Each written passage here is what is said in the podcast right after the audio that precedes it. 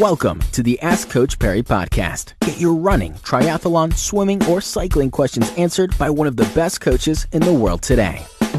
It is the next edition of the Ask Coach Parry podcast. Uh, Lindsey Parry with us. My name's Brad Brown. Lindsey, yesterday we chatted a little bit about uh, sort of how to pick the right training program for you for the Comrades Marathon. Let's talk about uh, the sort of training pace and intensities that people should be running their, their various different training runs at within those training programs. Can can you talk us through the thinking behind the different runs within that training program? Yeah, I will do that, but I'm I'm going to do it without like really giving you the specifics of what pace you must run on each program. Otherwise, I'm going to have to basically do five answers. But essentially, I'm preparing you guys for being on the road for a long time at a consistent pace, which is well below your maximum capability. Okay, so just because the maths is so easy for me, I'm going to use the example of the three hour marathoner, which should, with re- reasonable comfort, be able to run a 725 comrades. So a three hour marathoner should get a silver medal at comrades. At the start of every year, there's in excess of 2,000 runners that line up at the comrades that are three hour marathoners yet only 600 come home with silver medals. Now, to get that three hour marathon, they need to run just under 416 per kilometer. It, and perhaps it might even be 416 and, and just under 417, but somewhere around 415 a K.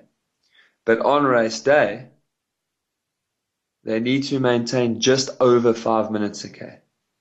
So for me, comrades is not really about the speed with which you can run. It's about being able to hold a steady pace for a really long period of time. So the programs revolve around the fact that we are going to do a lot of easy running with a little bit of intensity, but the intensity is designed more to create strength in your legs and also just to harden the legs up a little bit because when you've got a run for 89 kilometers, it's going to get sore. So we do want our muscles to be strong and tough. But in terms of our physiological adaptation and preparing ourselves for being able to go K after K, half hour after half hour, hour after hour, we need to make sure that we run at an easy enough rate that we can get through the entire week's training without our legs getting too tired and being able to train the following week so that we don't break down with injury. So it is important that you stick to the training paces that are on the program. And there are times in the program where you will be allowed to misbehave and run a bit quicker, such as in time trials, the odd scheduled race, some hill sessions, and in the silver program, um, some some uh, high intensity interval type of training.